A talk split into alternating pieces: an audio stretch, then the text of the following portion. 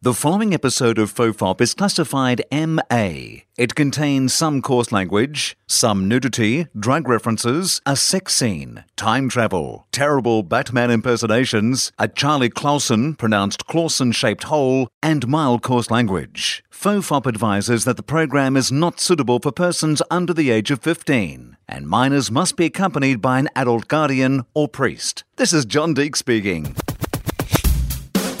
Everyone relax. This is Topher.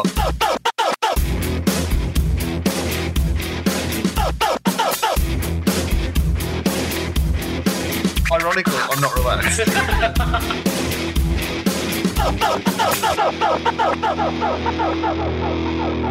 Hello and welcome to FOFOP. I'm Will Anderson and guest Charlie Clausen. This week is Matt Kirshen. Hello, Matt. Hey, how's it going? Now, uh, I've got to say, I've got to make a confession up the top because y for, for the audience, this is your first episode. yeah, But Now, this is. from my perspective. Yeah. I'm Charlie number two. Like, Right. I'm, I'm That's twice right. over Charlie. Yes, and, and you were one of the first ever Charlies. Right. In, in fact, I think on the first day that I ever recorded with anybody other than Charlie, And you and- were and there. T- tell me, Will, what happened the first time you had s- you tried to do the whole thing by yourself? It, it, it ended terribly. it? Everybody knows this. Everyone who's listened to this podcast knows how terrible I am at technology. It's taken me, it's only in the last couple of months since I got this machine that we've been just Yeah. talking about, which is the cheapest version, by the way, of anything that I have used to record the podcast so far. And, and that kind of makes sense. The cheaper it is, the simpler it is, the Yeah. more likely you are to be able to not screw it up. right. I I mean, you- your listeners won't know how bad you are with technology necessarily, but uh, right now we're, we're in Will's hotel room. I'm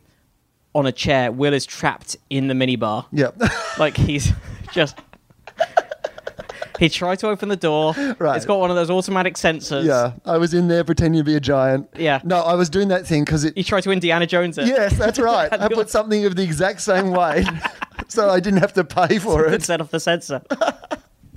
That is uh, that was one of those bits of technology that there's no fucking purpose for that other than to be an asshole. If you ever stay in a hotel where it, you immediately pay for the drink the minute you take it off the sensor, Yeah, and also if you've ever been in one of those hotels without realizing that's how they do it, because Yeah. I'll sometimes, if I'm in a hotel for three or four days, I'll get food and I'll get like some leftovers from Yeah. a meal.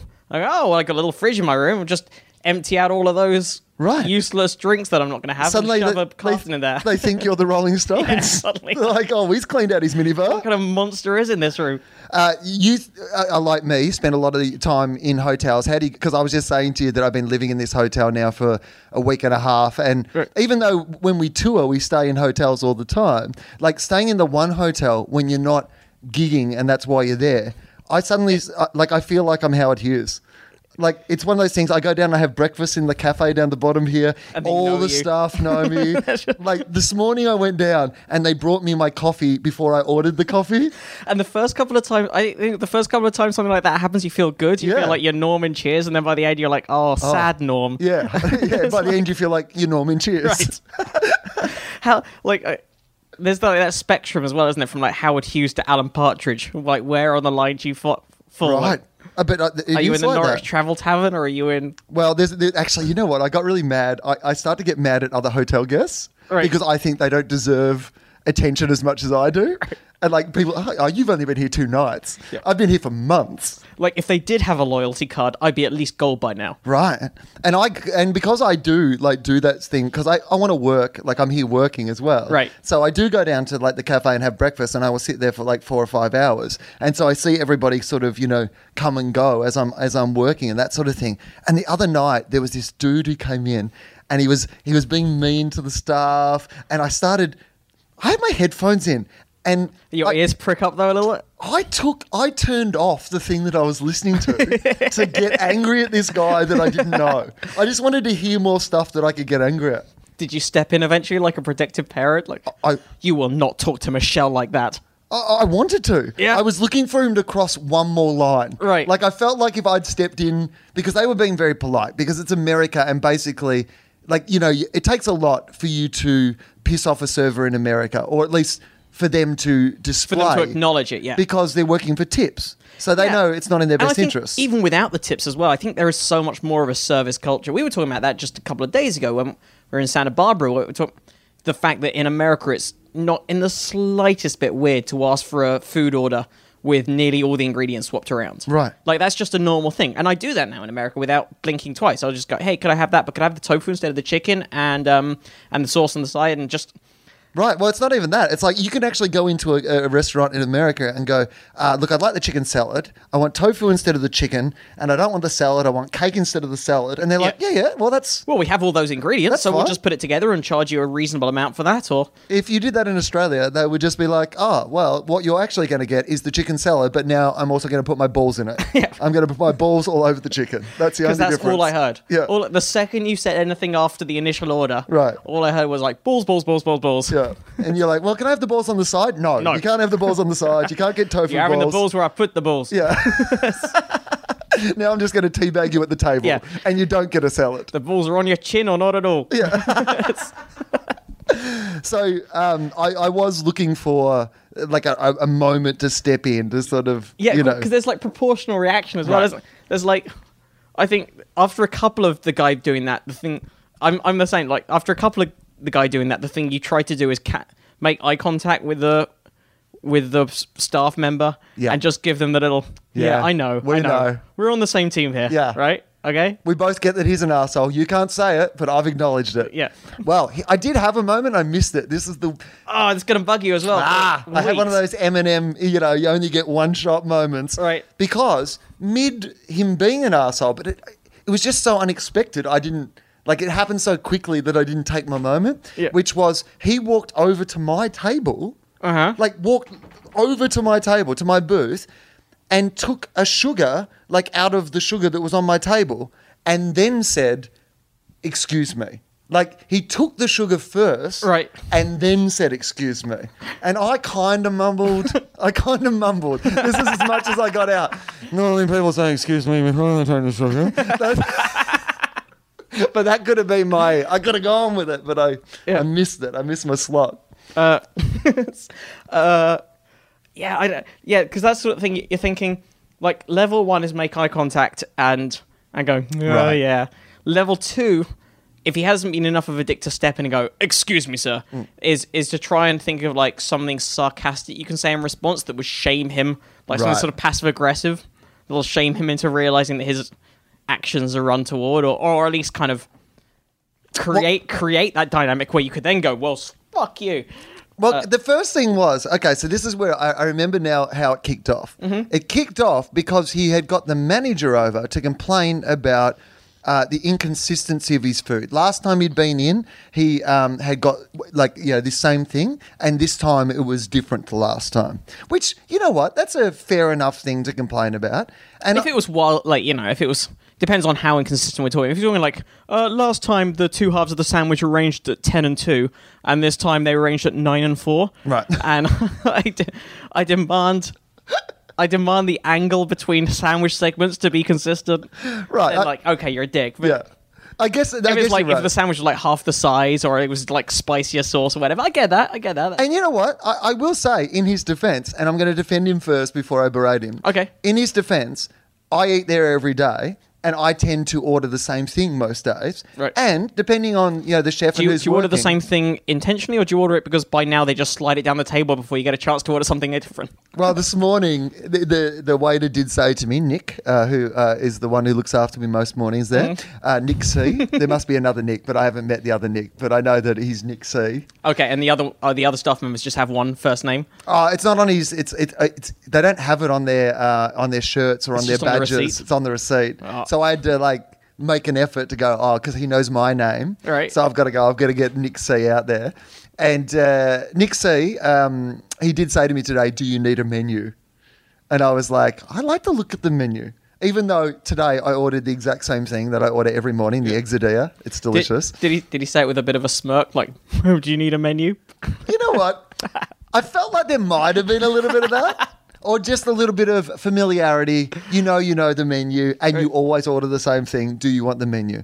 And I said to him, which is true, I like to peruse the menu, but normally what happens is when it comes to ordering, I still choose the thing that I enjoy the Right. most, and I just have that most mornings. And you were in the middle of saying before I cut you off that it does it does vary depending on the s- depending on the chef that's on duty. Right, it actually does. So the dude kind of had a point, but I'm not. I- I don't think it's ever been shitty. It just sometimes is like, you know, sometimes there's more avocado in it on the other day. Sometimes someone throws capsicum into it, which I'm like, oh well, that's crazy, Maverick, you Yeah. know.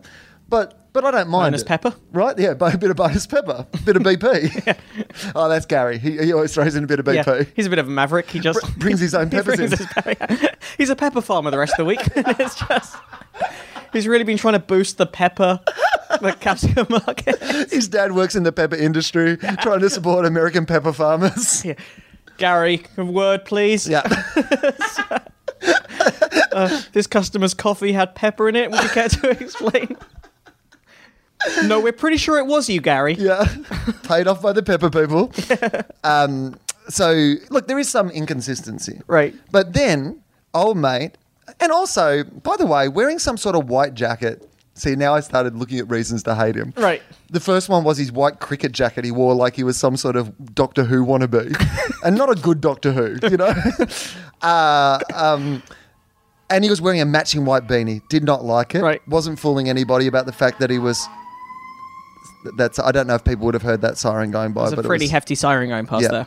Uh, That guy was in a hurry. matching Trying white to get it beanie. spiked.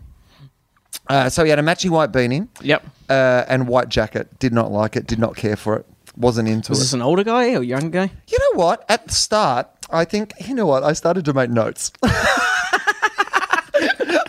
I did not know that we were going to talk about this, but I believe if I look in this book here that is next to me on the bed, I might find the notes that I made about because I started It's to a like sense of entitlement. That's what gets. I don't know if it's the same with you. This is what gets Yeah. me more than anything else. I had there was a guy like that on a plane I had recently as well. It just Well, it go just into it. drove me nuts. I, What was it, he wa- It was doing? it was long enough ago that I can't even. There, there were two actually two incidents recently. One at a at a gas station, a guy who cut me off twice, uh, and the other one was just. It was this. It was this guy who just kept getting up, and every time he banged against my like he just kept banging against the back of my chair and and eventually I turned around and went, sorry, could you just, I'm trying Just- to get some sleep, just be a Right. bit careful. And he went, well, how else do you expect me to get up, you bloody fool? And carefully, I just like everybody else. That's how I raged. expect it. I just raged. like, I but was- that's fair enough. yeah. Okay, so uh, you have not seen this, It's the, it's the tiniest thing, but it just drove me nuts. and people will think that I'm blowing this all out of proportion, but I just want, and we did not know that we were going to talk about this, Yeah. but I just want to show you how many notes I made about a guy at the next table, Is that both sides? of both the pa- sides, two full pages of notes. I'd say with a, f- you know, knowing uh, your ability to riff around a subject, that's potentially five to ten minutes of stage time. Right. If you So were to- he's, uh, and I'm, I have not read back over this, but I'll just see if I can see what uh, I've found here. Is this someone, by the way, who was staying in the hotel or just lunching at the hotel? No, st- he's staying in the hotel. I picked that up as we went on. Do you reckon Uh, he's still there? Can we raid his room? He must, po- might possibly still be here, I but think I'll, we could get him on mic and ju- get him to explain himself. Right. can you imagine? the most uncomfortable piece People of radio. ever. knocked on the door. we have a podcast, and we have some questions for you to answer, sir. Just doorstepping them like an investigative journalist. Because it- Just out the front, just with a microphone and an iPhone. uh, does Australia, Australia must have had those shows as well, where like a local, like a, a local, it's like a local TV news guy who's now got his own TV show. Who's Oh, like, yeah. why are you selling bad plumbing to old people? And it's like, well, there, there's two shows. Uh, the, the nightly shows, six thirty uh, every night. They come on after the news on Channel Seven and Channel Nine, which are the two big commercial free-to-air networks. Uh, Today, tonight, and a current affair, Right. and they are exactly the same show on different networks. Often the exact same show, like the same topics every night, and it's always dodgy washing machine repairmen or someone who is selling, you know, bad apartments on the Gold Oh, Coast. I or, totally. In fact, I know that Australia has that because one of my favorite YouTube clips, and I'm sure you've seen the same one. I'm sure you must have seen this one. Is the the the no Asians? oh, the the the, uh, the Asian Mall was it the Asi- the uh, the, the uh, No, Asian it was Mall? it was the guy. It was a it was a news anchor doorstepping this guy who was selling who was renting his property, and it said, and the and the uh, it was a, c- a little uh, newspaper ad that he Right. placed. Oh, it uh, said no and it Asians. said no Asians. And he and he's doorstep. Have you seen the guy? No, I haven't Do seen you- I it. don't know whether I even want to ruin. Like s- it's like a thirty second clip. I'll, I'll tell you what happens. Yeah, tell me what happens. but then well, I'll put the Uh, if clip you're- on the Facebook page as well so people can see it. Yeah, if you're listening to the podcast, maybe pause it for thirty seconds Right. just and just Google no Asians and return to the podcast. Who would have thought there'd be no Asian spoilers? I on know. this? so here we go. so so it's this old, it's fairly old guy, and he's just going, uh, "Is this your a- your advert?" And he goes, "Yeah," and it says no, it says no Asians. I'm going, "Yeah, just don't like them, just don't like Asians, don't want him involved, don't want him staying here." Uh, and the more he talks, the more something starts to dawn. He goes, "Oh, oh, agents." and it was a complete typo. Someone had copied it down wrong. The seller just wanted no agents. Oh my god. Hilarious. Well, they did do on one of those current affair show, and I'll try to find this clip as well. But they did this big beat up recently about Sydney's all Asian shopping mall. that was it's, they're horrible. It's like Yeah. all Asian all the time. I mean, they are horrible programs that add nothing to humanity, and anybody who thinks they're a journalist and works on one of those shows should take a good hard look at themselves and the choices they've made in their lives. That's the end of my editorial. but we might be following that path in a few minutes if we discover where this white Absolutely right. white but this jacket. guy deserves it. The heading I've put on it uh, of this piece is uh, irrational hatred. Um, so. guy. Uh, You've even given it a title. yeah. Did you date it and underline it? So the, the first thing is, oh, I forgot about this. He started his complaint. Now, I- I'm going to give you an opportunity, uh, Matt, to guess what the sentence he started his complaint with is. Well, if it were me complaining about a food inconsistency, I probably just, I probably go like, uh, s- sorry, I just, uh, there's, like, I, I bumble my way into a complaint. I, You've, bu- you've- you've Britished it up. yeah, I, I, ta- I take a, s- a s- a slow run up with some bumbling. Right. Yeah, Uh, he hasn't done that. Did he click? he's gone, look, I don't mean to complain. yes, you do, sir. I don't mean to complain. Is No. right up there with I'm not a racist. Right. No one has ever used the expression I don't mean to complain when they don't mean to complain. Yeah. Because if you don't mean to complain, don't complain. Or write a polite letter at another time. Well, that that implies that he's complaining accidentally. right. That that's almost that's almost saying like I don't mean to complain. I have no intention of complaining, but this problem is so egregious Yeah. that my Even inner I, psyche a person who has never complained before. I can't hold it in because this is so reprehensible what you've done. I would love to shove something in my mouth, Yes. but the food was the problem, and I can't. just- it normally I- stops me from complaining. I don't. I really, really don't mean to complain, but it just, it just came out. The I'm so complaint- sorry. Forgive me. I can't help myself. Uh, I don't mean to complain, was how he started. Then he complained Right. at length about the inconsistency of the food. But this was the point where, up to this point, even though I already hated him when he started with I don't mean to complain and then complained, at that point, he's still, you know what? He asked for some food. He felt like the food wasn't up to its usual standard. That's a reasonable bit of feedback for a restaurant to have, Yeah. right? Then he says this Look, Look. Maybe you're just employing people and their heart's not in it. What? Fucking what? Like I was so surprised that the manager of the restaurant did not turn into a wrestling commentator and just go, "What the hell are you talking about?" or just slap him plain across the face. Shut the fuck up. Suddenly, just because your omelette wasn't the same as it was last time, the person's heart's not in it?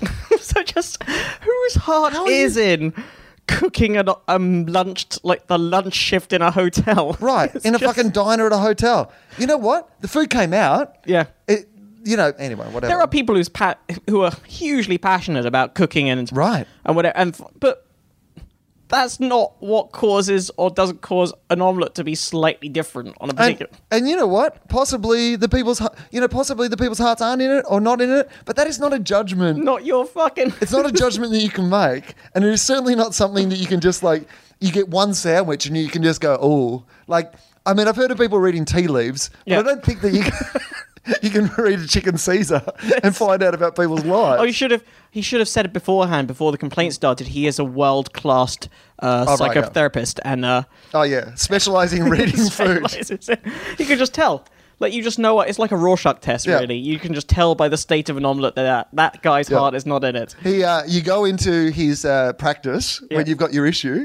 he hands you a frying pan and a couple of eggs. it's just, I'll be back in five. right.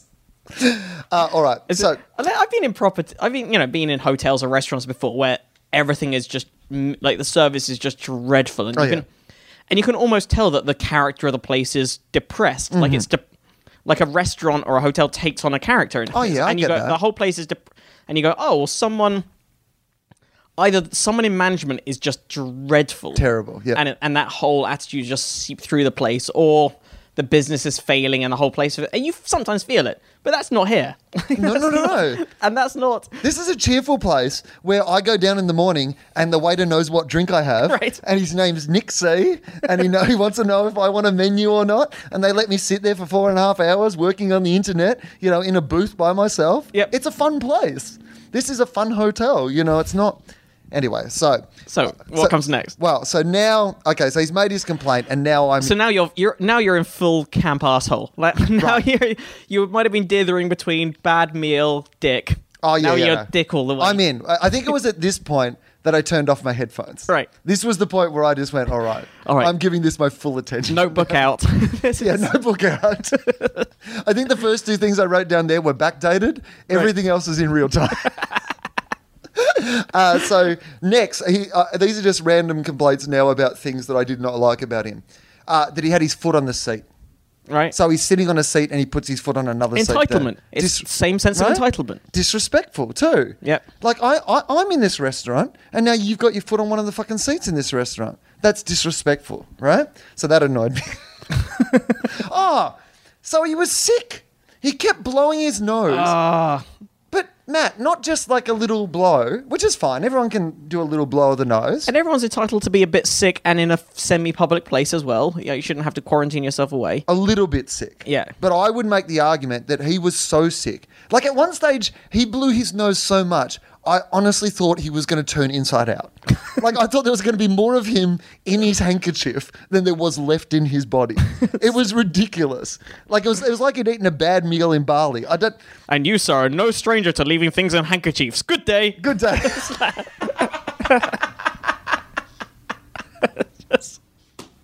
I wish your dad had left you in his handkerchief, sir. And I am out of here. Drops Mike, walks out. Everyone's like, "You haven't paid for your meal."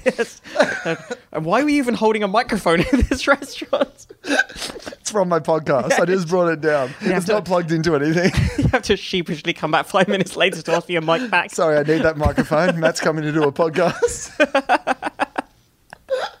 I'll So- just charge it to my room. Sorry. I mean, blowing his nose in a way that it was like, it was like an elephant at the zoo, or it was like, you know, it was like, it was like the anti Charlie Sheen. Like, Right. you know, he was blowing shit out of his nose in the same way as Charlie Sheen would hoover it up. It was, it was absolutely insane. And so my argument was he was too sick to be out in public Right. because you know what? He's staying at the hotel. And this hotel does room service where you can get the exact same food that is in, in that diner I mean, you to have your to room. tip an extra couple of dollars, extra couple of dollars. and then and then you have to phone down with your complaint. right. you can't look the people straight in the eye who you're berating and giving less money to. right. But you also wouldn't make everybody else in Yeah. the restaurant sick, Yep. right? So everything's painting a picture of a Terrible person. terrible, Okay. thoughtless person. Oh, so this this is the point now. After he's put his feet on the chair, after he's done all this, this is the point where he Who's now just determined to spread as much of him around as big an area as possible. Right. And he's a terrible person. So, uh, yeah, so this is when he comes over. and Now I make a note that he comes over and takes. I was too busy making the notes to f- be ready when he came over and took the fucking sugar. Right. So this is where he comes over, says, Excuse me afterwards. Oh, n- I've actually made a note here that says, I turned down my headphones so I could listen. so, uh, all right. Uh, so anyway, I, I won't go into all, all of that stuff, but um, uh, so he keeps uh, snorting and sneezing uh, or, and doing all this sort of stuff, and uh, oh yeah, so I know. So now there's a point where I've made a note here. I'm getting angry at him for stuff that's beyond his control because Right. up to this point, I've just been angry at him being an asshole, Yeah. but now I'm just choosing things about him that I don't like. Oh, which is a normal thing to happen when once you've decided once someone's annoying you, Right. everything about them. You know, oh, your hair is parted twice. Right. Well, this is the note I've made. I'm blaming him for having no hair. now that's not his fault. It's not his fault that he has no hair. Yep. Like he's balding and he's like shaved it all off. But I'm getting angry, and then I've written here. Oh my god, this is how angry I was. I often don't I don't use the C word a lot, but I've written it as a note. All I've written is even your hair didn't want to hang out with you, you miserable cunt.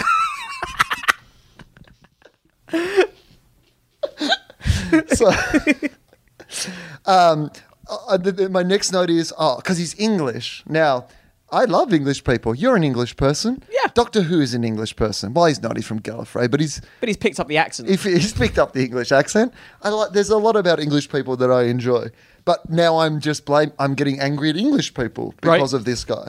I'm blaming him for what the English did to the Aboriginal people in Australia. I say uh, then I make notes about his stupid white jacket. Uh, then he puts his beanie on. I'm angry about that.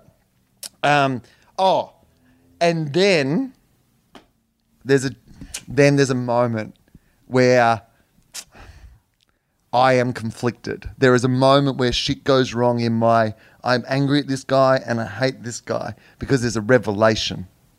Go on. He's gay. Okay. Now I didn't up to this point know he was gay. But because I'm so fucking progressive and so liberal now middle and- class guilt starts to kick in. That's exactly what happened, Matt. White liberal Suddenly I'm guilt. like, I can't I can't hate a gay person. That's a oh, this notebook's a hate crime. it's just then I start to get really worried about that. But then I've made a note to myself no, true equality is hating him regardless of the fact that he's gay. It would be offensive if I didn't treat him equally to other people. I, I I respect that. Does that make sense? That makes perfect sense. right. Yeah. So the guy in a then- wheelchair's being an asshole. You should tell him he's an asshole. Yeah, exactly. Right? If a black guy or a gay guy, yeah. Yeah. As long as the, the reason isn't the fact As long that as he's yeah, black if, in a if the reason they're wheelchair. being a dick is unconnected to their minority status, right. Then it would be.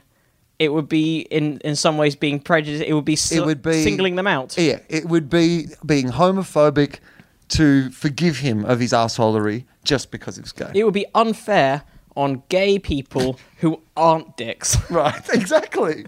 to let his dickishness pass Right. just because Just he happens because to he's- belong to that group. Just because he's had a few dicks. Yeah. Right? That's absolutely right. So yeah, then- you would be screwing over all of your non-dickish gay friends Exactly. by giving that guy a pass. That's exactly what I've been doing. I'm not saying I'm a hero, but I probably am. Yeah, I'd say you. I mean, I'd put you on a par with Rosa Parks. Yeah, I just equal though. Yeah. Not better. Not better, I no. can't say that I'm better than Rosa Parks. but I'd say around the same. so, but then he's uh, so, it- So I- how, how did you find out he was gay? oh, so He didn't. He didn't go like her. and I should know a good omelette, for I, after all, am a homosexual. it's like. It's-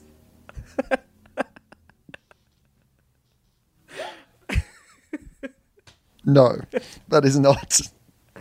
Uh, You, No. you get better service than this in the gay clubs that I frequent. What with me being gay, It's like- I couldn't eat this food and I enjoy a cock in my mouth. What? This is not it's inappropriate. Seems So- weird.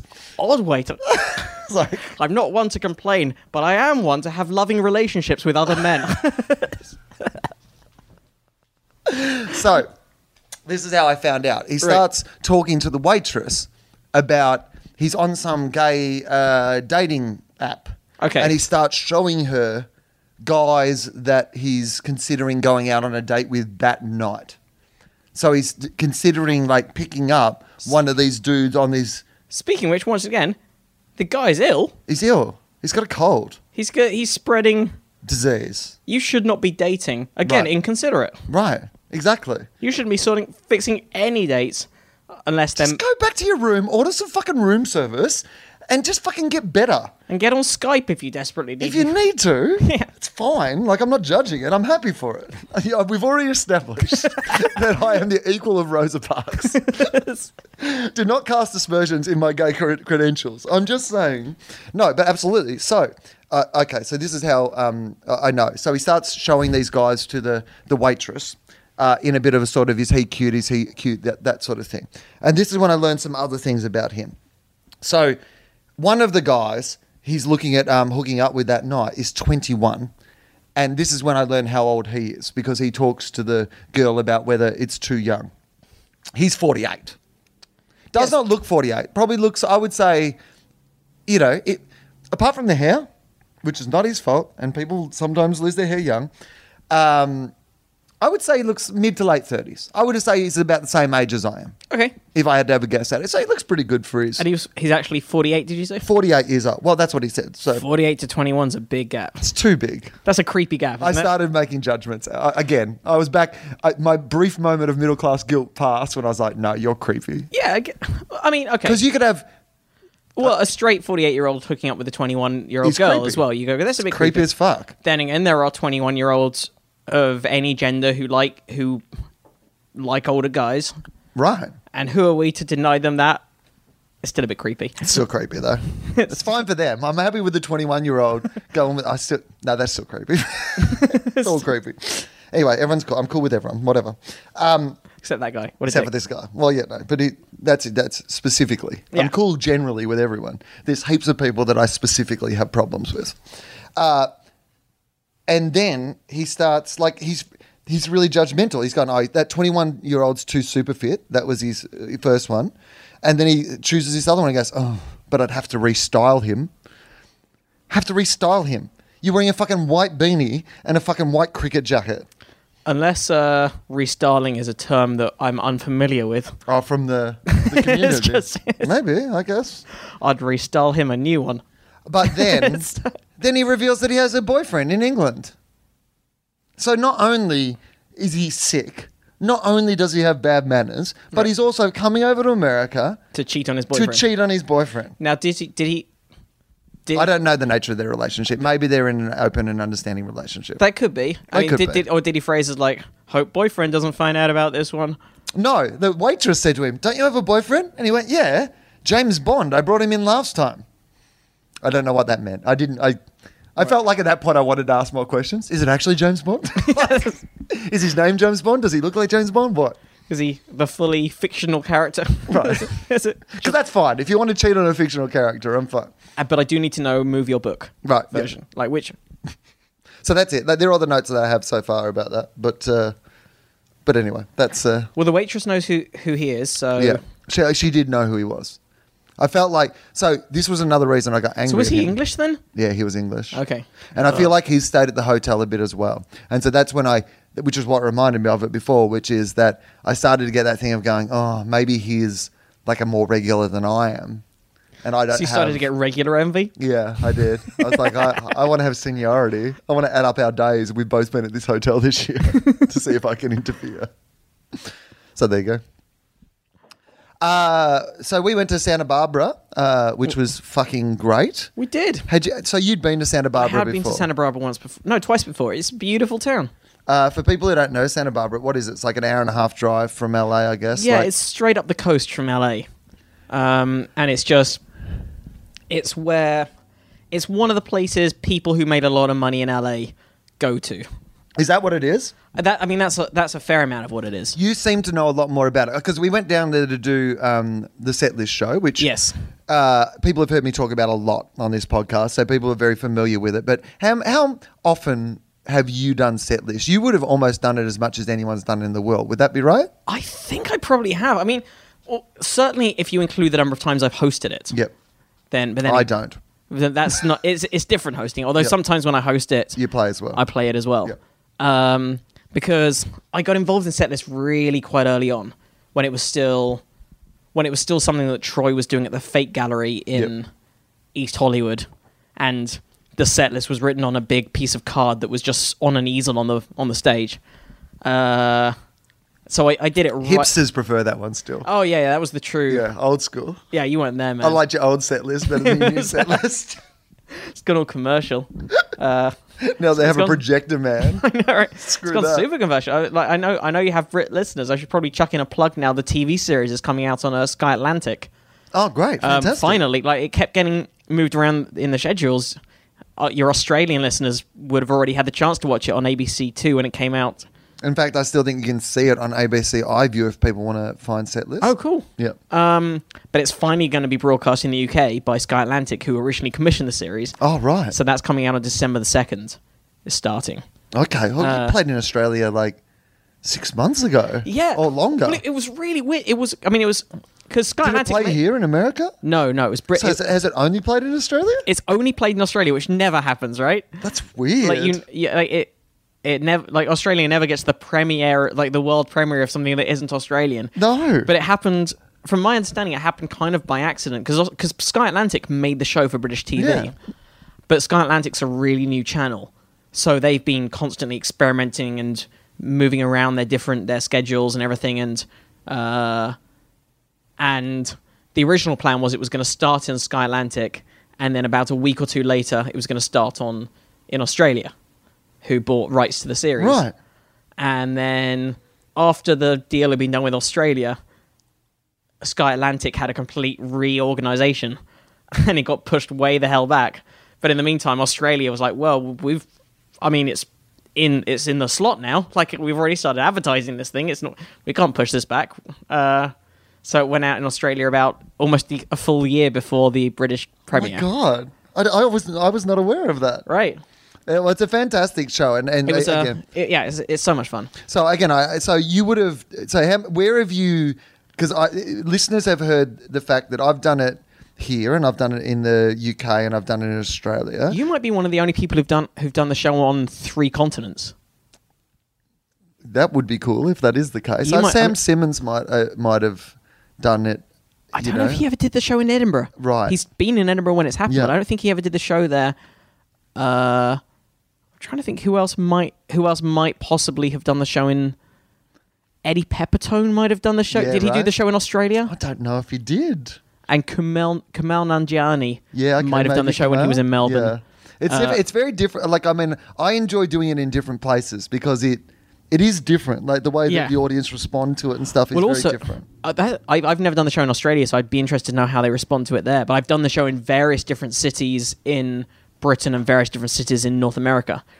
And Um, and what do you feel like the difference is? Uh, Like, is there a place you prefer to do it? I don't know. I mean, it.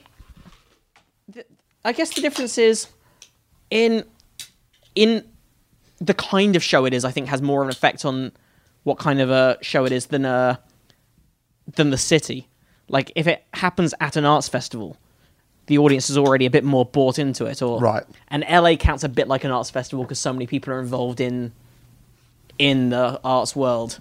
And then when when I did the show in Nottingham or when I did the show in um, San Francisco, it was a bit different.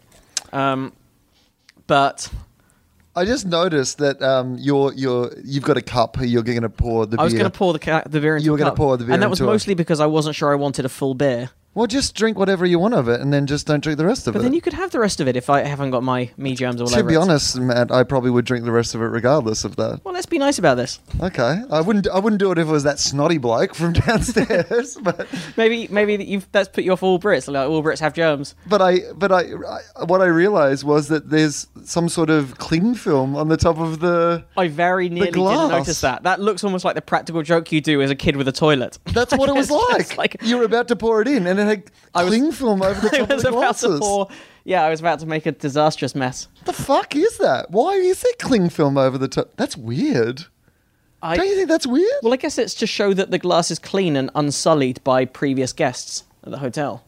I mean, I guess that's right. Because somehow a lot of It's like hotels, putting a sash over the toilet, I suppose. Yeah. Like your toilet's one Miss Universe.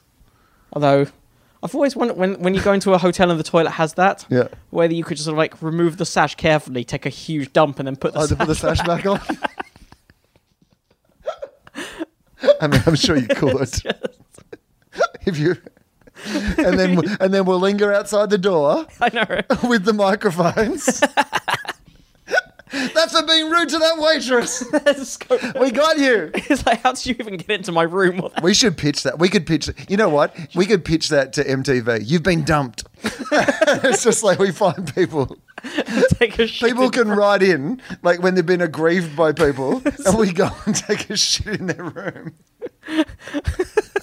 Matt and Will's dumped. All we have to do is drink a lot of coffee and eat some bread. I mean, our part of it's easy. Now, now, hear me out. Come on, guys. I don't think in America you, you, you, I you don't would think I can- actually convince them to hear you out. You, they would just be like, "That's genius! Like that's Yep. a great idea. We'd love to put that on Uh, TV."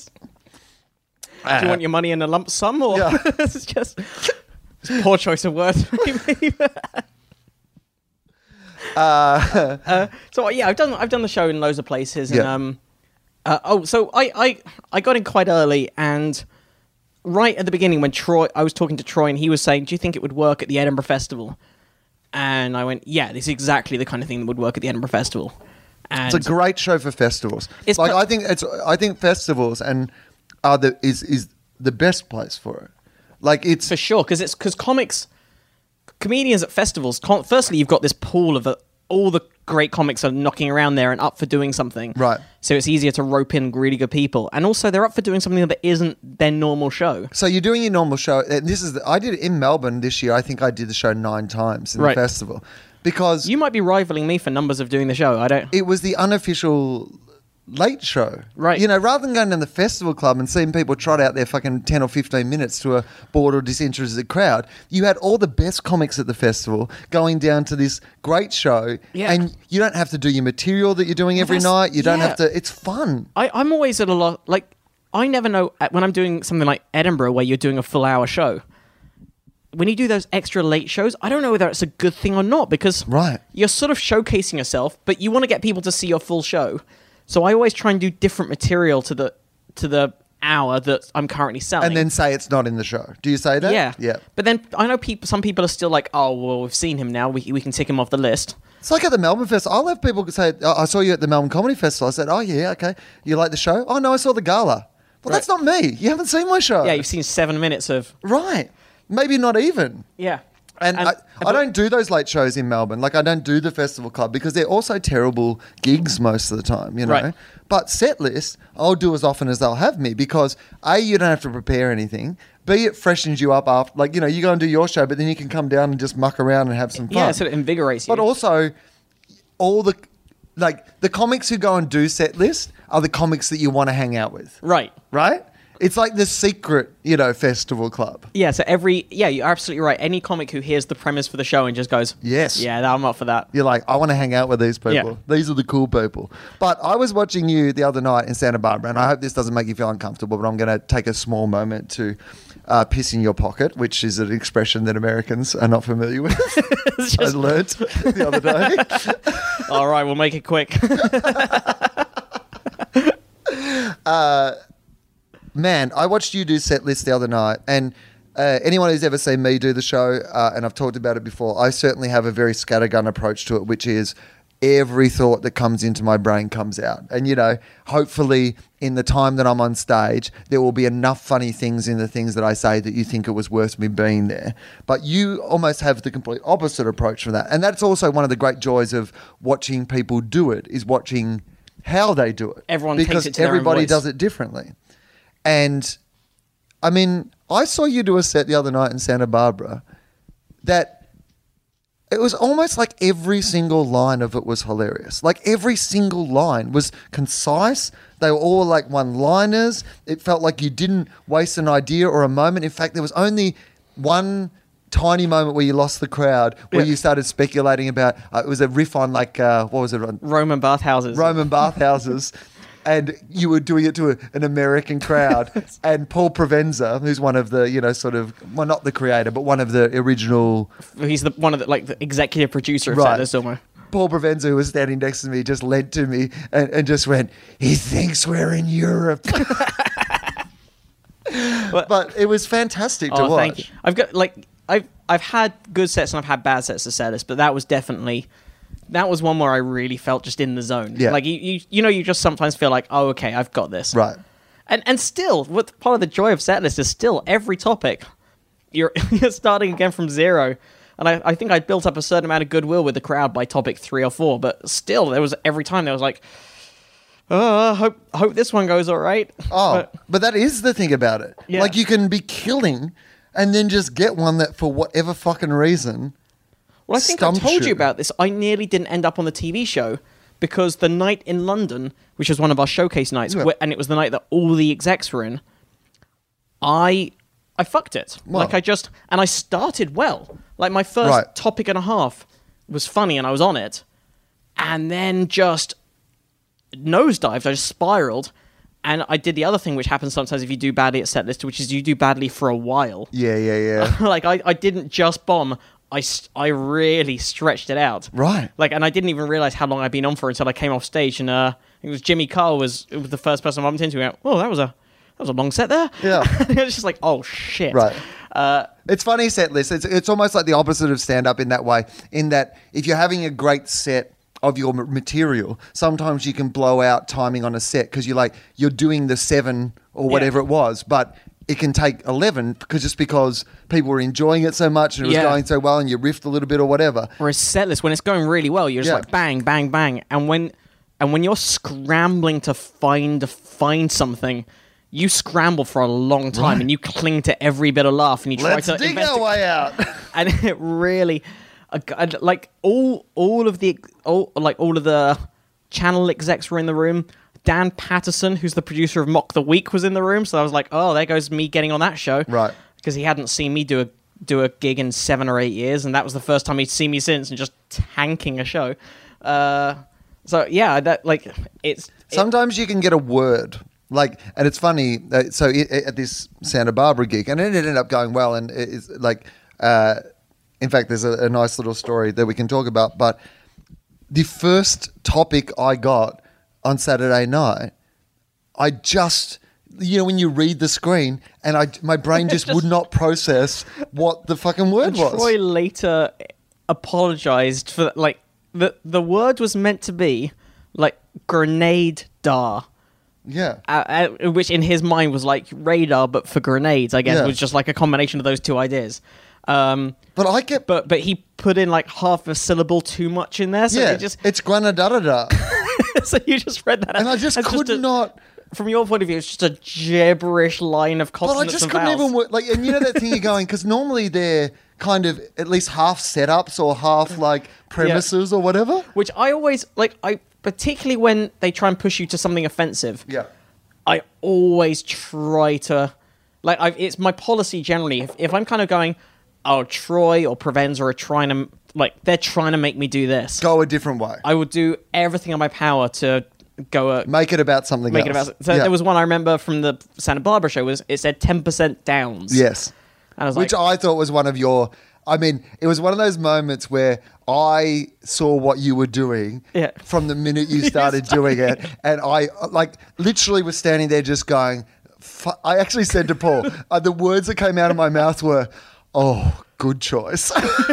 like, explain to people what you did because I it was can't very remember funny. Exactly. I can't remember exactly how I phrased it, and I'm going to phrase it worse now. Yeah. But I started talking about this longer phrase. Yeah. I can't even remember what it was, but it, it went like downstairs, below, downstairs. There's a garden pat, blah blah blah, or whatever. It was this Yeah. long phrase that started downstairs. Yeah. And then I claimed that Troy could only fit ten percent of 10%. it, on, It was great. and just and worked from that premise, and uh, it, it was It was it was a brilliant choice, and that's what that show is. Like you love when you see comedians make choices, and Yeah. so when I got fucking granadada, like the whole time I'm like, what is this? Like, am I missing the reference? Am I like, and I don't know what this is. But there was this joyful moment which you discovered at the end of the night. Yeah, so the toilets. There, there was one. The toilets. There was one toilet in this Right. room uh, that was shared with everyone, and they had they had pots of chalk and blackboards that lined the wall and the ceiling. Uh, Which also, as we were discussing the next day, grim. is disgusting. well, we, we were discussing at first when you walk in, it looks like a little pot of candy or something Right. or mints, and you Which go, is not what you want in "Who a wants toilet. toilet mint, anyone? It's just, so you're like, oh, that's kind of gross. Right. Oh, it's just chalk. right. Oh, that's still, Still gross. gross. That's it's still, covered that's still in the same feces and urine. That's the same. Like, not like people are. Some people are just doing their little graffitiing before they go. Some Right. people are during. Some people after. There's But no- also, you, if you've ever read one of those articles about you know how much feces is on your toothbrush, if yeah, it's just in the sprayed up in the right, air. yeah. So, yeah, but go on. yeah. So as I was, as I was, just as we were leaving the venue, I went went to the bathroom, and on the way out, above the door jam, someone had written Granada da da. yeah. I was like, oh well, it's been a good gig. It struck a chord. if you've got a if you've got a callback in got a- chalk, yeah, there's a over the catchphrase. toilet. right. you developed a catchphrase over the course. I don't even remember what you did with Granada da da. I have no fucking idea. You just I you barreled in with such high Right. energy Just and went- bouncing off enough just of go. the crowd members that I think no one over the course of that entire bit noticed that you. I hadn't really addressed what granada da da da was. it was just a weird noise that you kept saying at people. Right, I, did- that's what it was though. I kept like every time I talked to people, I would make some Granada da da da reference. It, was, was one hilarious. guy's name. It was the noise that one other guy. Oh, so there was a dude down the front who was a really handsome dude who I said that his name, like I, like I, I was riffing that he was like a soap star and his like name was Granada da da. da. And but later on, his girlfriend said on the way home, like she said, she goes tonight when we're doing it, I'm gonna scream out Granada da da. da." True story. uh, and there was this guy down the front row called Freddie. Um, and he was like, uh, And have we explained it enough? Like Santa oh, Barbara yeah, now, is. explain this because this is why I wanted to get on in the first place because you knew a bit about So Santa, Barbara, is this affluent town. It's on the waterfront. Um, it's wine country as well. So even the gig we did was in a winery. Right. It was in they like a small winery where they're actually making wine in the back of the room. It, there's a if, if you can imagine it. I mean, it's it's one of the, my favorite places I've ever been because I went on a wine bar tour before, like a pub crawl of wine bars beforehand because there's all these like boutique sort of wine bars Yep. where you can just go in and get sort of you know wine by the glass and also populated by some of the attr most attractive people I have ever seen in are- my life. It's insane. These are people who have not really known stress. Right. like these are people who have at no point faced any kind of ill with the world. Right. Everything's in fact, the good. next and also the next day, this also gives you an indication. The next day, um, when we were they were ta- we were talking about the the demographics. Yeah. it's a very white place. It's It fair is. to say it's a very white place. And the people who uh, were organising the gig, who were fantastic, by the way, uh, said, "Oh yeah, no, we have a black lady who normally comes, but like when you know Yes. that there's one black person who comes, but she was sick that night, then that gives you an indication of the demos. Yep. It was. It's very much that kind of area. Right. Uh, Rich. it- rich. Very. I mean, it's a really beau- beautiful place. Yeah. Uh, and and in the front row, dead center was Freddy. Freddie. Now, Freddie was like, I don't know how old Freddie actually was, but I'm going to say mid 70s. I'd say. Would yeah. that be right? He was definitely over 70. uh, Yes. Um, Given again, like the quality of life there, he Yeah. could be into his eighties, and that's, you know Be what? looking- But that wouldn't have surprised me. Yeah. He had that real look of like, I've lived a life. I've lived a life. He had a he, he had a mustache, and he just was. I've never seen a guy more happy to be involved in the show. You know, like just. And I did a lot of stuff with him. and I've never seen a guy who more closely fitted the name Freddy. Oh my god, It was just he. And was- he because was wearing a when whole- I asked him, like I said, "What's your name?" and he went with Freddie. I'm like, "You're in your fucking eighties. It's not Fred. It's not Frederick. He was still Freddie, and you could tell he was Freddie. and he's been Freddy since the twenties. He I said to him, I said, what do you do? And he goes, I was born rich. that's a that's a job? When did you retire from that? uh, but my favorite When they moment, put me into my gold casket. he my favorite moment of the night was without- wearing a red Hawaiian shirt as well. Oh, it was brilliant. but my favorite moment of the night, without a doubt, was when I, because his wife was a beautiful older woman as well, probably in her sort of mid 60s, I would say. Looked a lot like um like a Diane Keaton type or something like that. Right. Really sophisticated, cool pair of glasses. Seemed like a, you know, a cool chick as well. And they were both having a great time. Yeah. And uh, but I, at one stage, I thought I was saying something that was quite shocking. yeah. I said, Freddie, have you ever had like a threesome? And I have never seen a guy just look at me and just go, yeah, like so quickly. Like, like I I had one here on the way here. I've had one during this show. What the fuck are you talking about? Was not shocked by it. Was not. Oh man, I love those people. It was They're great. Yeah. Well, again, get, you've. Brendan Burns had a good line. I remember him doing it like 10 years ago or so when he was riffing with this older couple on a show. Uh, It was his Edinburgh show, I remember saying. It was like, he was like, well, I realize people in their 60s now were in their 20s in the 60s. Right. But that's right. And I think that that it is starting to get to that point where someone like Freddie, particularly if he was born rich, he's just been a playboy all his life, right. he would have been The peak time for that sort of thing. Yeah, so what well, the 60s were now what 55 years ago. So if Right. he's if he's 75, 80 now, Right. he would have been Slap bang. somewhere between mid 20s and mid 30s through the 60s. Right. He probably's like, oh, I didn't have sex with one other person until I was in my 30s. My 20s were only threesomes. threesomes and group sex. One big acid trip for here, Freddie. Yeah, it was very interesting. Yeah, but it was a it was a it was a lovely um, place, Santa Barbara too. I- It was like it was very weird to go to somewhere that was so. I mean, because it's on the beach and it's, so quite, beautiful. It's quite a bit like some some some places around Sydney. It must have felt It did. I must admit that I as a like Sydney sider, but the next day when we were uh, having breakfast, uh, you know, at a little cafe down by the the beach. I did kind of feel like, oh, this reminds me a lot of where I live in Sydney. yeah, because I w- most times when I've gone to the beach around this area, it's been somewhere like Venice or Santa Monica, which is a lot of fun, but that's got its own character. You know, Like, there's Hmm. Right. no mistaking you're in Venice. Yeah. on Venice Beach where there's all the crazies and people rollerblading and the weed dispensaries and uh and like and acrobats and all sorts of nonsense going on. Whereas this really did feel like one of those kind of affluent port towns, a little bit up, little bit up the coast from Sydney. Right. Oh, I should uh, mention this. This is what I was. Uh, this is why the reason I actually had my notebook next to me when we started this because there was an ad in the local uh, newspaper about the setlist gig. Yep. And I did not know this ad had been in the newspaper. Well, yeah, not like an ad or a little uh, in the yeah the listings of what's on in town, where they would uh, have. So this is uh, yeah, what it says. It says yeah, on the twenty third, the eleventh, set list, stand up without a net. Who doesn't need a good laugh? Question mark. Join in the hilarity as top comedians like Will Anderson, pictured, which will be important in a minute, get a never before seen set list of outrageous and ridiculous topics while we follow along on a screen behind them. So, you know, that's a pretty good description of what the show is. It's a reasonable. It, it makes it sound a bit more like like there's a full like sing along aspect to the Right. show. but- so- And then there's a picture of me. Right. As it said, pictured. Uh, and the set list topic that is behind me. the picture that they chose to This put is in, the this, one. in the local paper. Right, in a local Santa Monica, uh, Santa Barbara newspaper, in a place where it's fair to say people probably are not that familiar with my work in the first place. it says hijab versus hand job. That's the topic. And where it says like follows along, it almost suggests like someone's Right. putting on the screen the thing that you've just said. Right. And I'm kind of making an action with my hand that looks like I'm.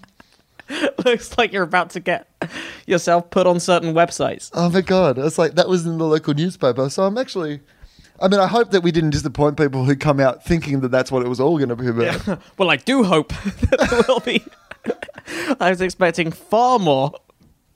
Uh, we should finish up in a minute. We've uh, already done uh, 55 minutes, which uh, has just flown by. Well, it's been a Uh, joy. But I want to uh, talk to you about a couple of other things, if I may, before we uh, Please. get to that, uh, which is that how long have you been living in America now? Because obviously you are not from here in America, but you're living here now, basically, aren't you? Yeah, I don't really have the best answer to that because I first came out in 2007. Right. And to do Last Comic Standing. Yes. Is that, yeah? that's what got me out in the first place. That's what got me my first visa. That's coming back now. It's about to. What do you mean? Are they going to Last do another Com- series of it? Yeah, Last Comic Standing is happening again with Wanda Sykes hosting it. Did you feel like that was a positive experience in your life? Because I've spoken to some people on this podcast who've done Last Comic Standing. and They all have various experiences of that process. I really do. I, I got an email actually from someone who was about to write an article about it for one of the comedy websites in America because Patton Oswald had tweeted a few things recently disparaging, like on the back of it coming back and like that. And they're like, could you provide a counterpoint? And I didn't in the end because I really didn't want to get involved in it, and I didn't. you don't want want to be in a fight with Patton Oswald. Oh, yeah, either. exactly. you know, so, uh, and and I and I fully get everything Patton said, and also I didn't, you know, wh- one and a half sentences are taken out of context are going to make me sound like I'm the defender of NBC for all humanity. Right. Uh, 'cause I I to- I definitely see the downsides of the show, but on the plus side, s- firstly, speaking personally, it got me to America, it got me my visa, and it got me a profile where where I, I came in as a headliner in America. Right. Which is huge for me because, you know, I and I don't feel like too much of a dick for that because I still I put in I'd already had put in time in the UK. I wasn't someone who you know, I wasn't like Screech doing the comedy clubs or whatever, or like, where I was cashing in on some TV uh, thing, which he does. You know, Does I, Screech do the comedy clubs? he, yeah, he- Screech from Saved by the Bell. Screech from Saved by the Bell. He's the guy had- who had the porn movie with the Dirty he Sanchez did Screech. porn, he did a chess video, What? and he did stand up. Uh, Dun- Dustin Diamond teaches chess. Oh, My my friend Sarah Morgan managed to source it on eBay, and we bought it together uh, as a birthday present for Nick Doody, uh, comedian Nick Doody, very funny guy in the UK. And he also has a porn movie where he rubs duty on his face. So Oh, there it's we good. go. So it's all, all full circle. But Nick's a massive chess fan, so we thought Oh, we'll get okay. him get him the one video that's essential for every. and then I it was on VHS, and I got my managers who have a production company in their office Yeah. to dub it onto DVD, uh, so I could send Oh it. to him. It's brilliant. But he also did stand up as well, where apparently he ripped off other people's material and he was no- terrible. And, yeah, there's a lot of there's a lot of that in America where people can cash in on cash in. something And else. all of that everywhere. People cash in on a certain. so It's it's a thing that people think they're able to do if they have a certain amount of celebrity. Right, uh, but particularly in America, where I guess that uh, a celebrity is important. Yeah. like you know, people like uh, the thing that I- I think in sometimes that Australian audiences, and I'm not sure what the difference is between the UK, but I suspect it might be a bit different. Uh, it might be a bit uh, the same as Australia. Is that the one the weird thing about America is that fame they like fame.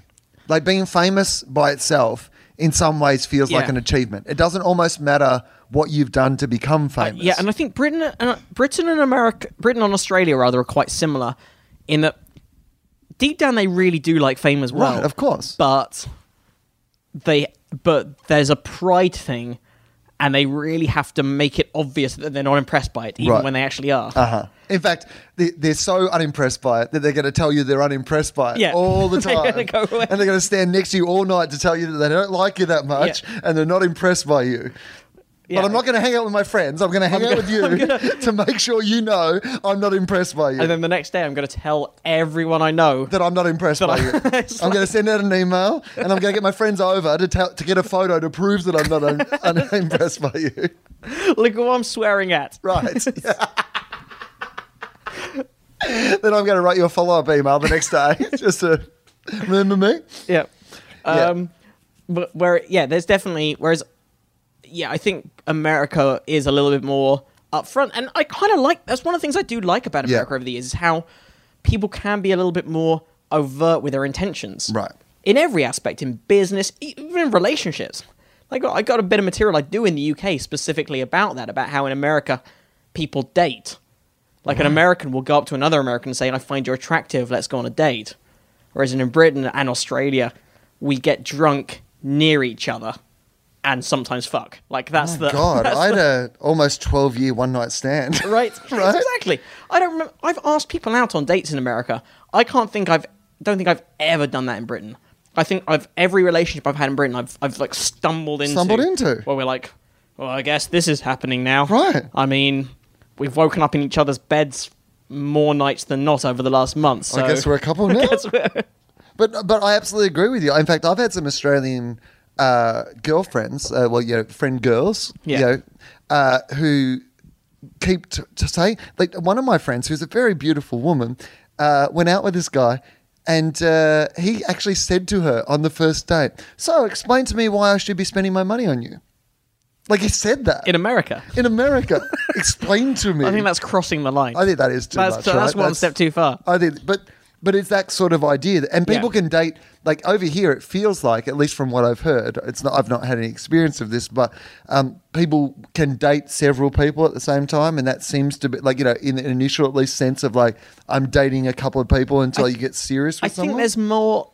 I think there's a bit more like clear cut definition as to what. Bec- I think again because it's not, it's less vague. right.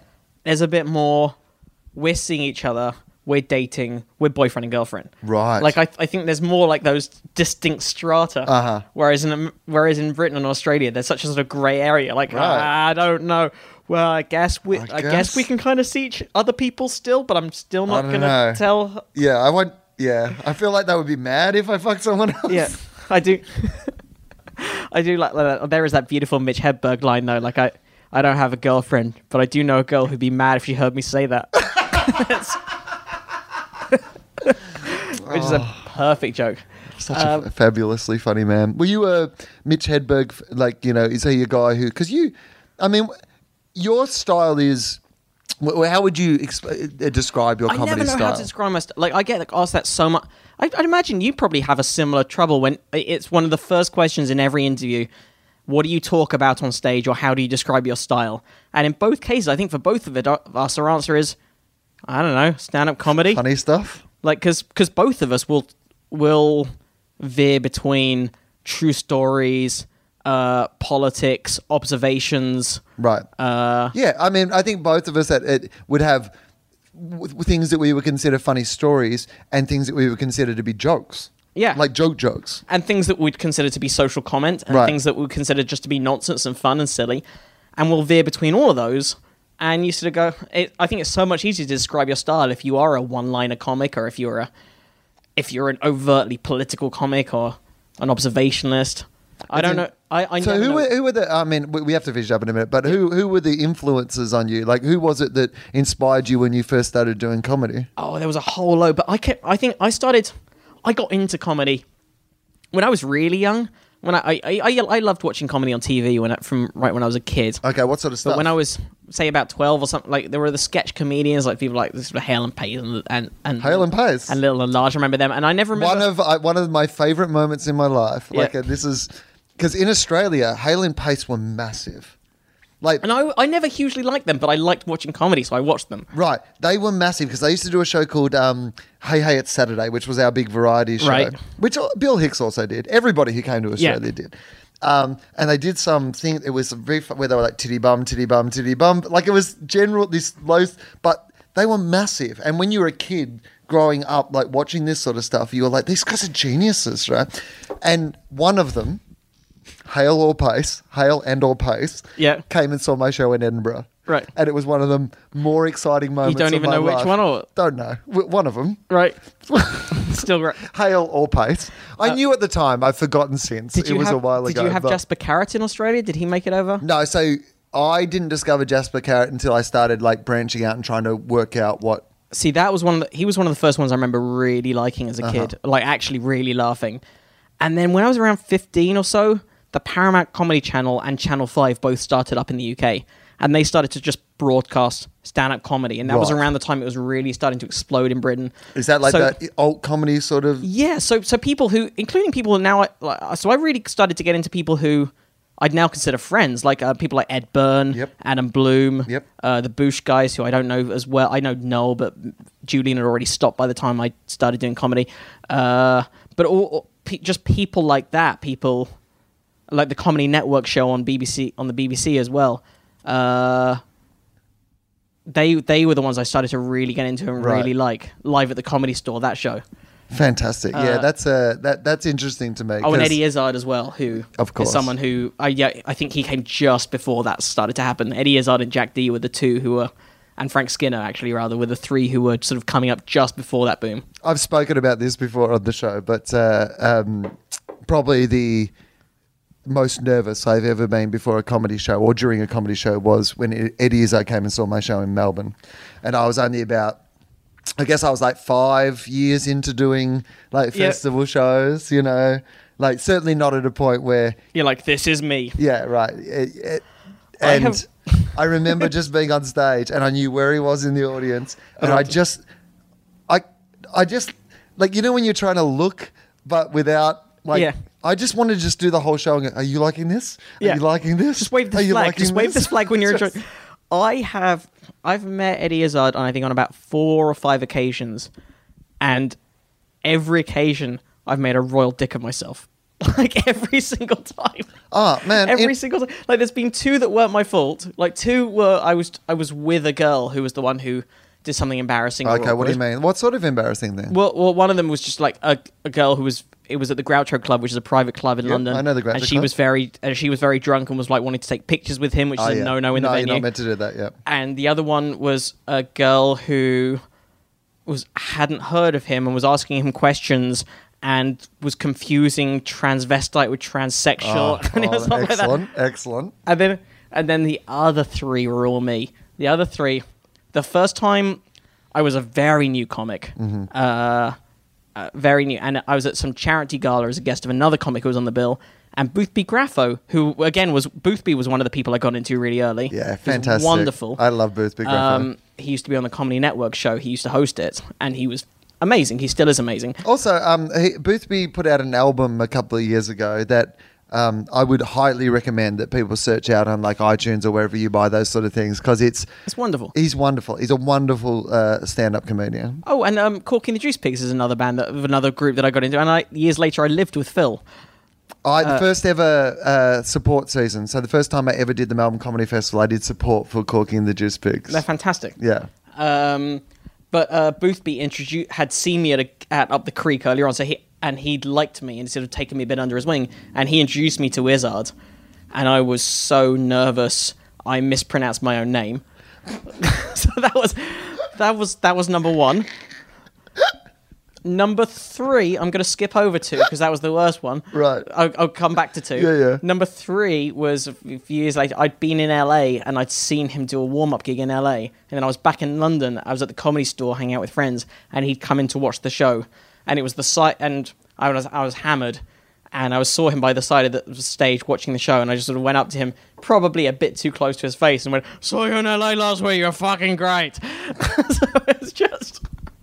So that was number three. Yeah. Number, Number two. two.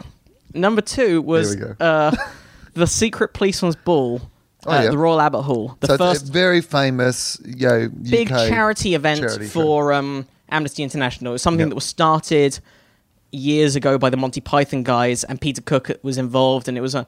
And uh, like over the years, like the biggest Everyone's names done in it. British comedy have gone Ma- it's through this this massive thing. thing. and Eddie Izzard brought it back uh, in I think 2005, 2004, 2005. They they did two more recently, and this is the first of those two. And I was a writer on their show. Oh, okay. Great. Uh, because one of the producers knew my work, and he, so he hired me to be a writer behind the scenes, just for some of the sketches. Uh, in fact, that was the first time I met and worked with Jimmy Fallon, and then I ended up supporting him on tour off the back of it. It was it was a great experience. for me. Brilliant, right? Yeah. Um, so again, cut to the after party. I'm drunk. There's a running theme in these ones. Uh, and Provenza was there. Provenza was doing some work on the show. He was doing some filming stuff Yep. behind the scenes. And Provenza had also seen my work, and he, he was an early supporter of me. So he gave me a love, and he knew I was a fan of Eddie Izzard, and so he gave me a lovely intro to Eddie at the after Which is what you party. want. Third party endorsement. Perfect. Now, here's the thing. Around this time, I ran a student gig, like a college gig, that was like the, the format of it was like I hosted it, students did the first two thirds, and then I brought a headliner up to close it. And we didn't have a headliner for tomorrow, so that was in my mind. Yes. So, as a joke, As a joke. as a joke, A joke. I just I asked Eddie. I went. I do this college gig tomorrow. Do you want a student gig? Do you want to do you want to headline it? Uh, and here's the thing. Like of all the responses, like of all the things he could have done, Yep. he just really graciously declined. like just. Just really, gr- like in the nicest, most gracious way, said Right. no, no, I mean, years later, like looking at it now, even at my substantially lower level, I constantly get asked to do gigs that are like, no, No. no, you don't have any idea of proportion. So I'm sure he constantly gets, like, every probably minute another email comes in that his assistant has to field that's asking him to do something that's ridiculous that he'd never want to do. The amount of time still, and look, you know, and I don't mean this in like I'm glad, like I answer my own email. Yeah. I'm not like some fancy person, but the amount of time someone is, how much would it cost me to get you to c- come and do a speech at my birthday? Yeah. A lot more than the you budget have. so so he, he so he clearly hadn't realized that I was joking, and why Right. would he? Because now with hindsight, he probably gets that asked right, all the time. You know when you're joking and someone doesn't realize you're joking, you have to make a choice, Right. and that choice is to whether to go I was joking, Joking. or Which can make it worse, by which the can way. make it worse Because, like, because then you look like a dick. because that's your cover story anyway, even if you were serious. Right. Is to say, oh, Right. no, I was joking. completely, or to double down and keep asking, giving more and more details until it becomes obvious that you were joking. oh, yeah, yeah. So then I was like, "Oh, it's it's a hundred, it's 150 150 pounds, and there's a pounds. driver." There's a meal. and and he just and he just went, uh, no thanks, and then turned around and started talking to someone else. It was just- God. Ah. so that was, and luckily, like I've I, I've met him twice since, and he each time he's, I'm it, it's the one time with someone famous that I'm grateful that they don't remember who Don't I am each remember. time because every time it's been a disaster. So every time I'm like I'm starting with a blank slate.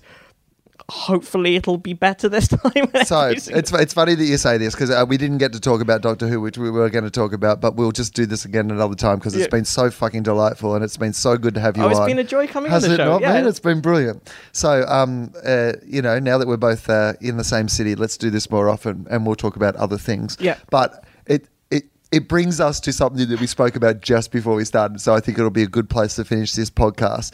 And people who listen to this podcast regularly know this about me already, uh, which is that I have one woman in the world that I still have like a like teenage. If I had a diary, I would be cutting out pictures of her and putting them on my with diary. hearts and practicing your signature. Seriously, and working out percentages of like getting my name and her name and doing that Just thing doing of like numerology. loves and seeing if you can work out the percentage that you're in love, which is Karen Gillian from uh, Karen Doctor Gillan. Who. Gillan, Yeah. sorry, G- Karen Gillan from Doctor Who. That's what I. You had Terry Yes, Gilliam on the mic. Gilliam, that's right. yeah, Terry Gilliam. Uh, it's Terry Gilliam. I have a big thing for him. T- Karen Gillan from Doctor Who, who I did not know this about, but you are friends with. I know her. Yeah, she's come on my podcast before. Oh my god! which is well, pro- on probably science. she's come on Probably Science, which you have as well. yeah, I have indeed, and people should check out that podcast. Thank by the you. way, it's fantastic. Um, that was one of the things that I wanted to talk to you about today, but we'll get to that But another yeah, time. I met her originally. How did you meet her? Well, she came out to a. you said that almost like how did you? How did you meet her? How did you get you went that? dreamy. How'd you get that? How'd you get that? Who How do books I it? get it? Who books it? Who books her? Just, I, I met her a couple of years ago when she first came out to LA. Uh, at uh, Simon Amstel did a show at Largo. Oh right, Uh, Okay, Simon Amstel, brilliant. who- brilliant UK Yeah. comedian. and the host of Nevermind the Buzzcocks and various other things. And I've known, I've known Simon for a long time. We started out around the same time. We did the Hackney Empire New Act of the Year Uh-huh. Right. competition together back in the day. Uh, so, and she was there as the guest of a British producer. So that's why we met. And she just moved to LA, so we started hanging out a bit.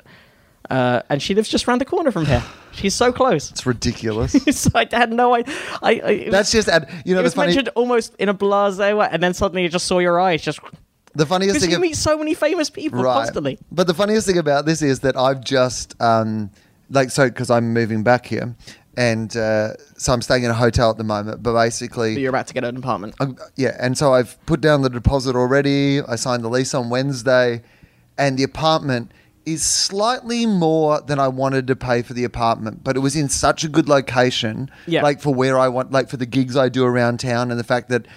Like I'm like you, I like to have a drink at a gig. So what I wanted to have is like the gigs that I go to mostly, you know, places like Largo Yeah, that like- I could just walk from there. Walk from or like get a five buck cab. Right. You know, that sort of thing. It means I'll go there more regularly. I'll go out and about. So I was like, oh, you know what? Fuck it.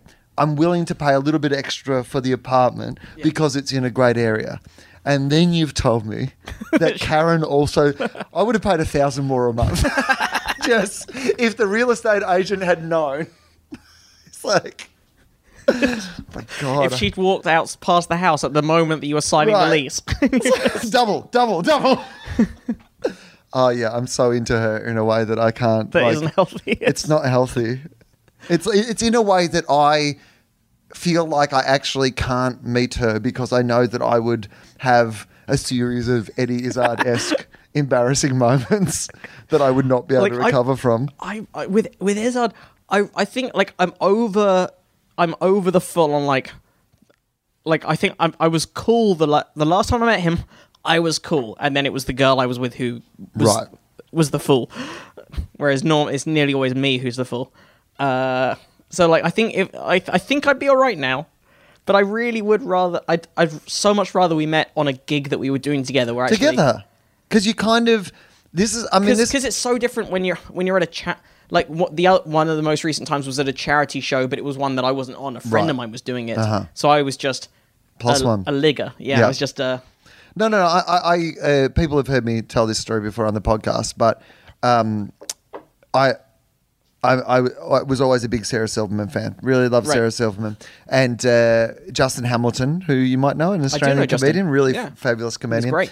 And uh, he and I were at a cafe just down the road from here, and Sarah was at the next table, and he was like, "Why don't you just go and say hello?" And I was like, "No, no, no, no. I want to meet her." Sometime when we're doing a show together, and then we can, and you know, and since then we've met and we've done plenty of shows together, and we're now friends. it's you know, a I have big- her phone number, but like, it's a but it's a huge difference because also Right. particularly in this town, someone saying I am also a comedian or I also do Right. comedy can mean anything. anything, right? Like like you said, yeah, you, Aren't you Screech from Saved by the Bell? I know, right? Or just like anyone whose acting teacher has told them, hey, Right. you should get up and give that Yeah. stand up a go. Yeah. And they've done a couple of open mics. Uh, uh, it- it means anything. and also, you can't like tell them like it- it'd be even worse to go the other way. Yeah. you can be like like so. I'm quite a big deal in Australia. Yeah. that would be even worse. I, would be like I'm like, I'm like the Australian you. you. All right, we should finish up because there's a fine line between a podcast and a hostage situation. uh, mate, uh, this has been an absolute fucking delight. Where Oh, it's can been a people pleasure. find you uh, on, you know, well, they can listen to Probably Science. It's a fabulous Oh, thank you. Yeah, podcast. you can you can get that on on iTunes or if you go to probablyscience.com and all the information's there. And then um, a Twitter, I'm just at Matt Kirshen. Facebook, How slash- do people spell Kirshen? that's K I R S H E N. But if you type something close to it in Google, it'll, particularly if you type like British comedian Matt Kerr, blah, Ah, it'll- blah, it'll You're it'll the one. find Me. There's no confusing. There's there's it's a rare enough name that you'll okay, that's it'll- good. that's a good thing to have. sus- creepily accurate with that kind of thing. I uh, used to do a show in Australia called The Glass House, and my name is Will Anderson, Will Yeah. with one L, uh, which must be uh, to the absolute chagrin of a British environmentalist called Will Anderson with two L's, who uh, has a um, column called The Greenhouse. Oh, Yeah, right. and everyone gets because I'm because I get the occasional like you know sort of like confusion the other way, but he's getting a lot more his way. Like he, he's never met me, but he must fucking hate me. oh, there's an Israeli lecturer called Matt Kirshen who I've pushed onto about page ten of Google. Right. and again, because, like our job is in no way as important as his job, but we have a much bigger web presence. The greatest. the, uh, uh, actually, I'm not sure that I've ever. I don't know if I've spoken about on- this since we asked the question on the podcast, but um, a few episodes ago, I had a, a really fabulous Australian comedian by the name of Tom Ballard on the show, and we were talking about the idea of uh, because Tofop was named after Russell Crowe's band. right. 30 odd foot of grunt, toe fog, that's what they're called. And uh, we asked the question that if you type T O F O into Google, what comes up first, this podcast or Russell Crowe's band? Yep. Now, Russell Crowe's band was around before this podcast was around. Uh, and so after And that your episode, show was specifically named off the back of. Right, after that. But guess what, motherfucker? If you type in T O F O, it's fucking tofop, not tofog. Take that, Russell Crowe. anyway, I'd still like to have you on the show, Russell, if you're listening. Anytime you want to be on, Which I give us a believe, call. like, I, I don't know, like, I know Russell. oh, you know Russell Crowe as No, well, do no, you? I was gonna say I know Russell like m- knows who you are, like uh, right? He must, yeah, I assume he does. I guess I- we've I- done things that like we've been, certainly been in the he same once room and done things tweeted together. that Setlist was happening. When Oh, I you think- know what? He did. when Rove was on, uh, and you, when you and Rove plugged were it- both on. You know what? He absolutely did. You're, you, I, we were doing a sharp meltdown, and Russell Crowe tweeted that Rove and I were doing the show at Meltdown. So he's he's definitely aware of you and your work. Yes, and my work. So anyway, I, here's the thing. Like the reason I named like. a- And uh, look, I've talked about it this a lot on the podcast, but Russell Crowe is one of those people that I have that beautiful sort of love hate fascination with. It's the same with Shane Warne, the cricketer. Right. Like I love, like Shane Warne is the best cricketer I've ever seen play. Right. You know, but there's also just a lot of shit he does that I find you know terrible or hilarious or whatever And Russell's a gr- Russell Crowe's a great actor. a stunning actor, one of the fucking greatest. But also, he just takes himself. Anyway, I'm not Russell. If you're listening, I want you on the show. I would love you on the show.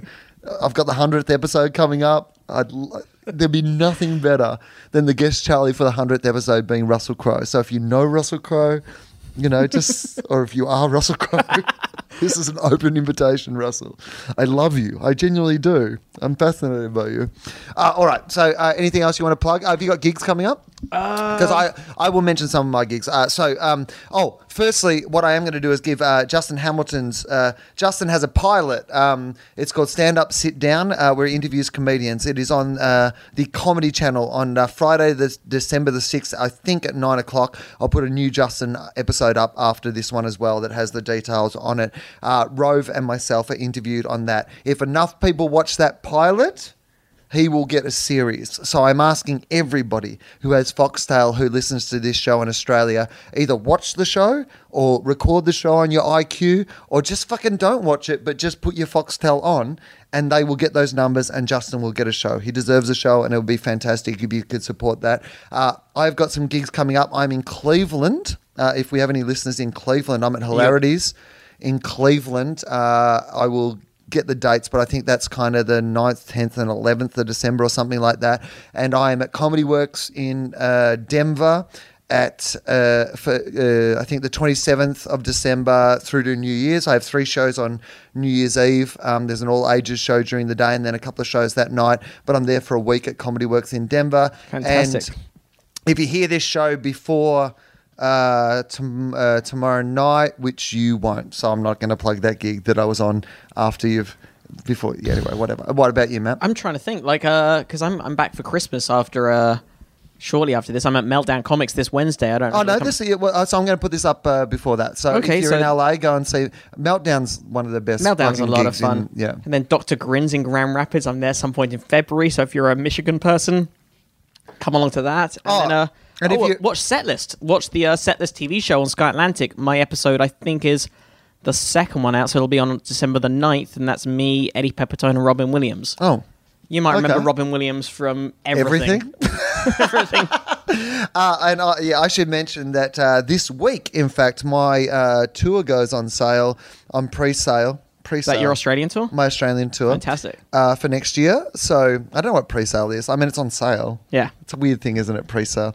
But um, uh, s- s- for Adelaide, Brisbane, and Melbourne. So if you want to get tickets, I would say. I mean, look. Obviously, I'd love you- anyone to buy tickets, you know, this early on. Uh, the show's called Will Illuminati, and um, but Adelaide in particular, um, tends to sell out every show each year because we only can do a lum- limited number of shows there. So um, all those pre-sale details will be on my Twitter, which is will underscore Anderson. Uh, oh, I should also say, if you go to mattkirshen.com, there's a little mailing list thing. oh, fantastic! So, yeah. we'll you do can- that. Do that. Do that. All right. Just you know, find me on Twitter and Facebook, and that's where you find out my gigs. All right. Well, that last five minutes of us begging for you guys. There was to, a lot uh, of there was a lot of admin at the You end. know of it. what? Fuck it. You you had eighty minutes of great stuff, and me complaining. whatever. Don't, let's not. We always lose a little bit of confidence at the end. It's fucking free. Let's go and track down that white sh- white jacketed dick. Right, there might be a bit after the Fucking closing addendum. music of us just outside his door. If I see him, I will. I've got the little audio recorder on my phone. I will Right. doorstep him. If you see a guy in a white jacket and a white beanie, Like- you distract him while I shit in his toilet and then put the thing back over it.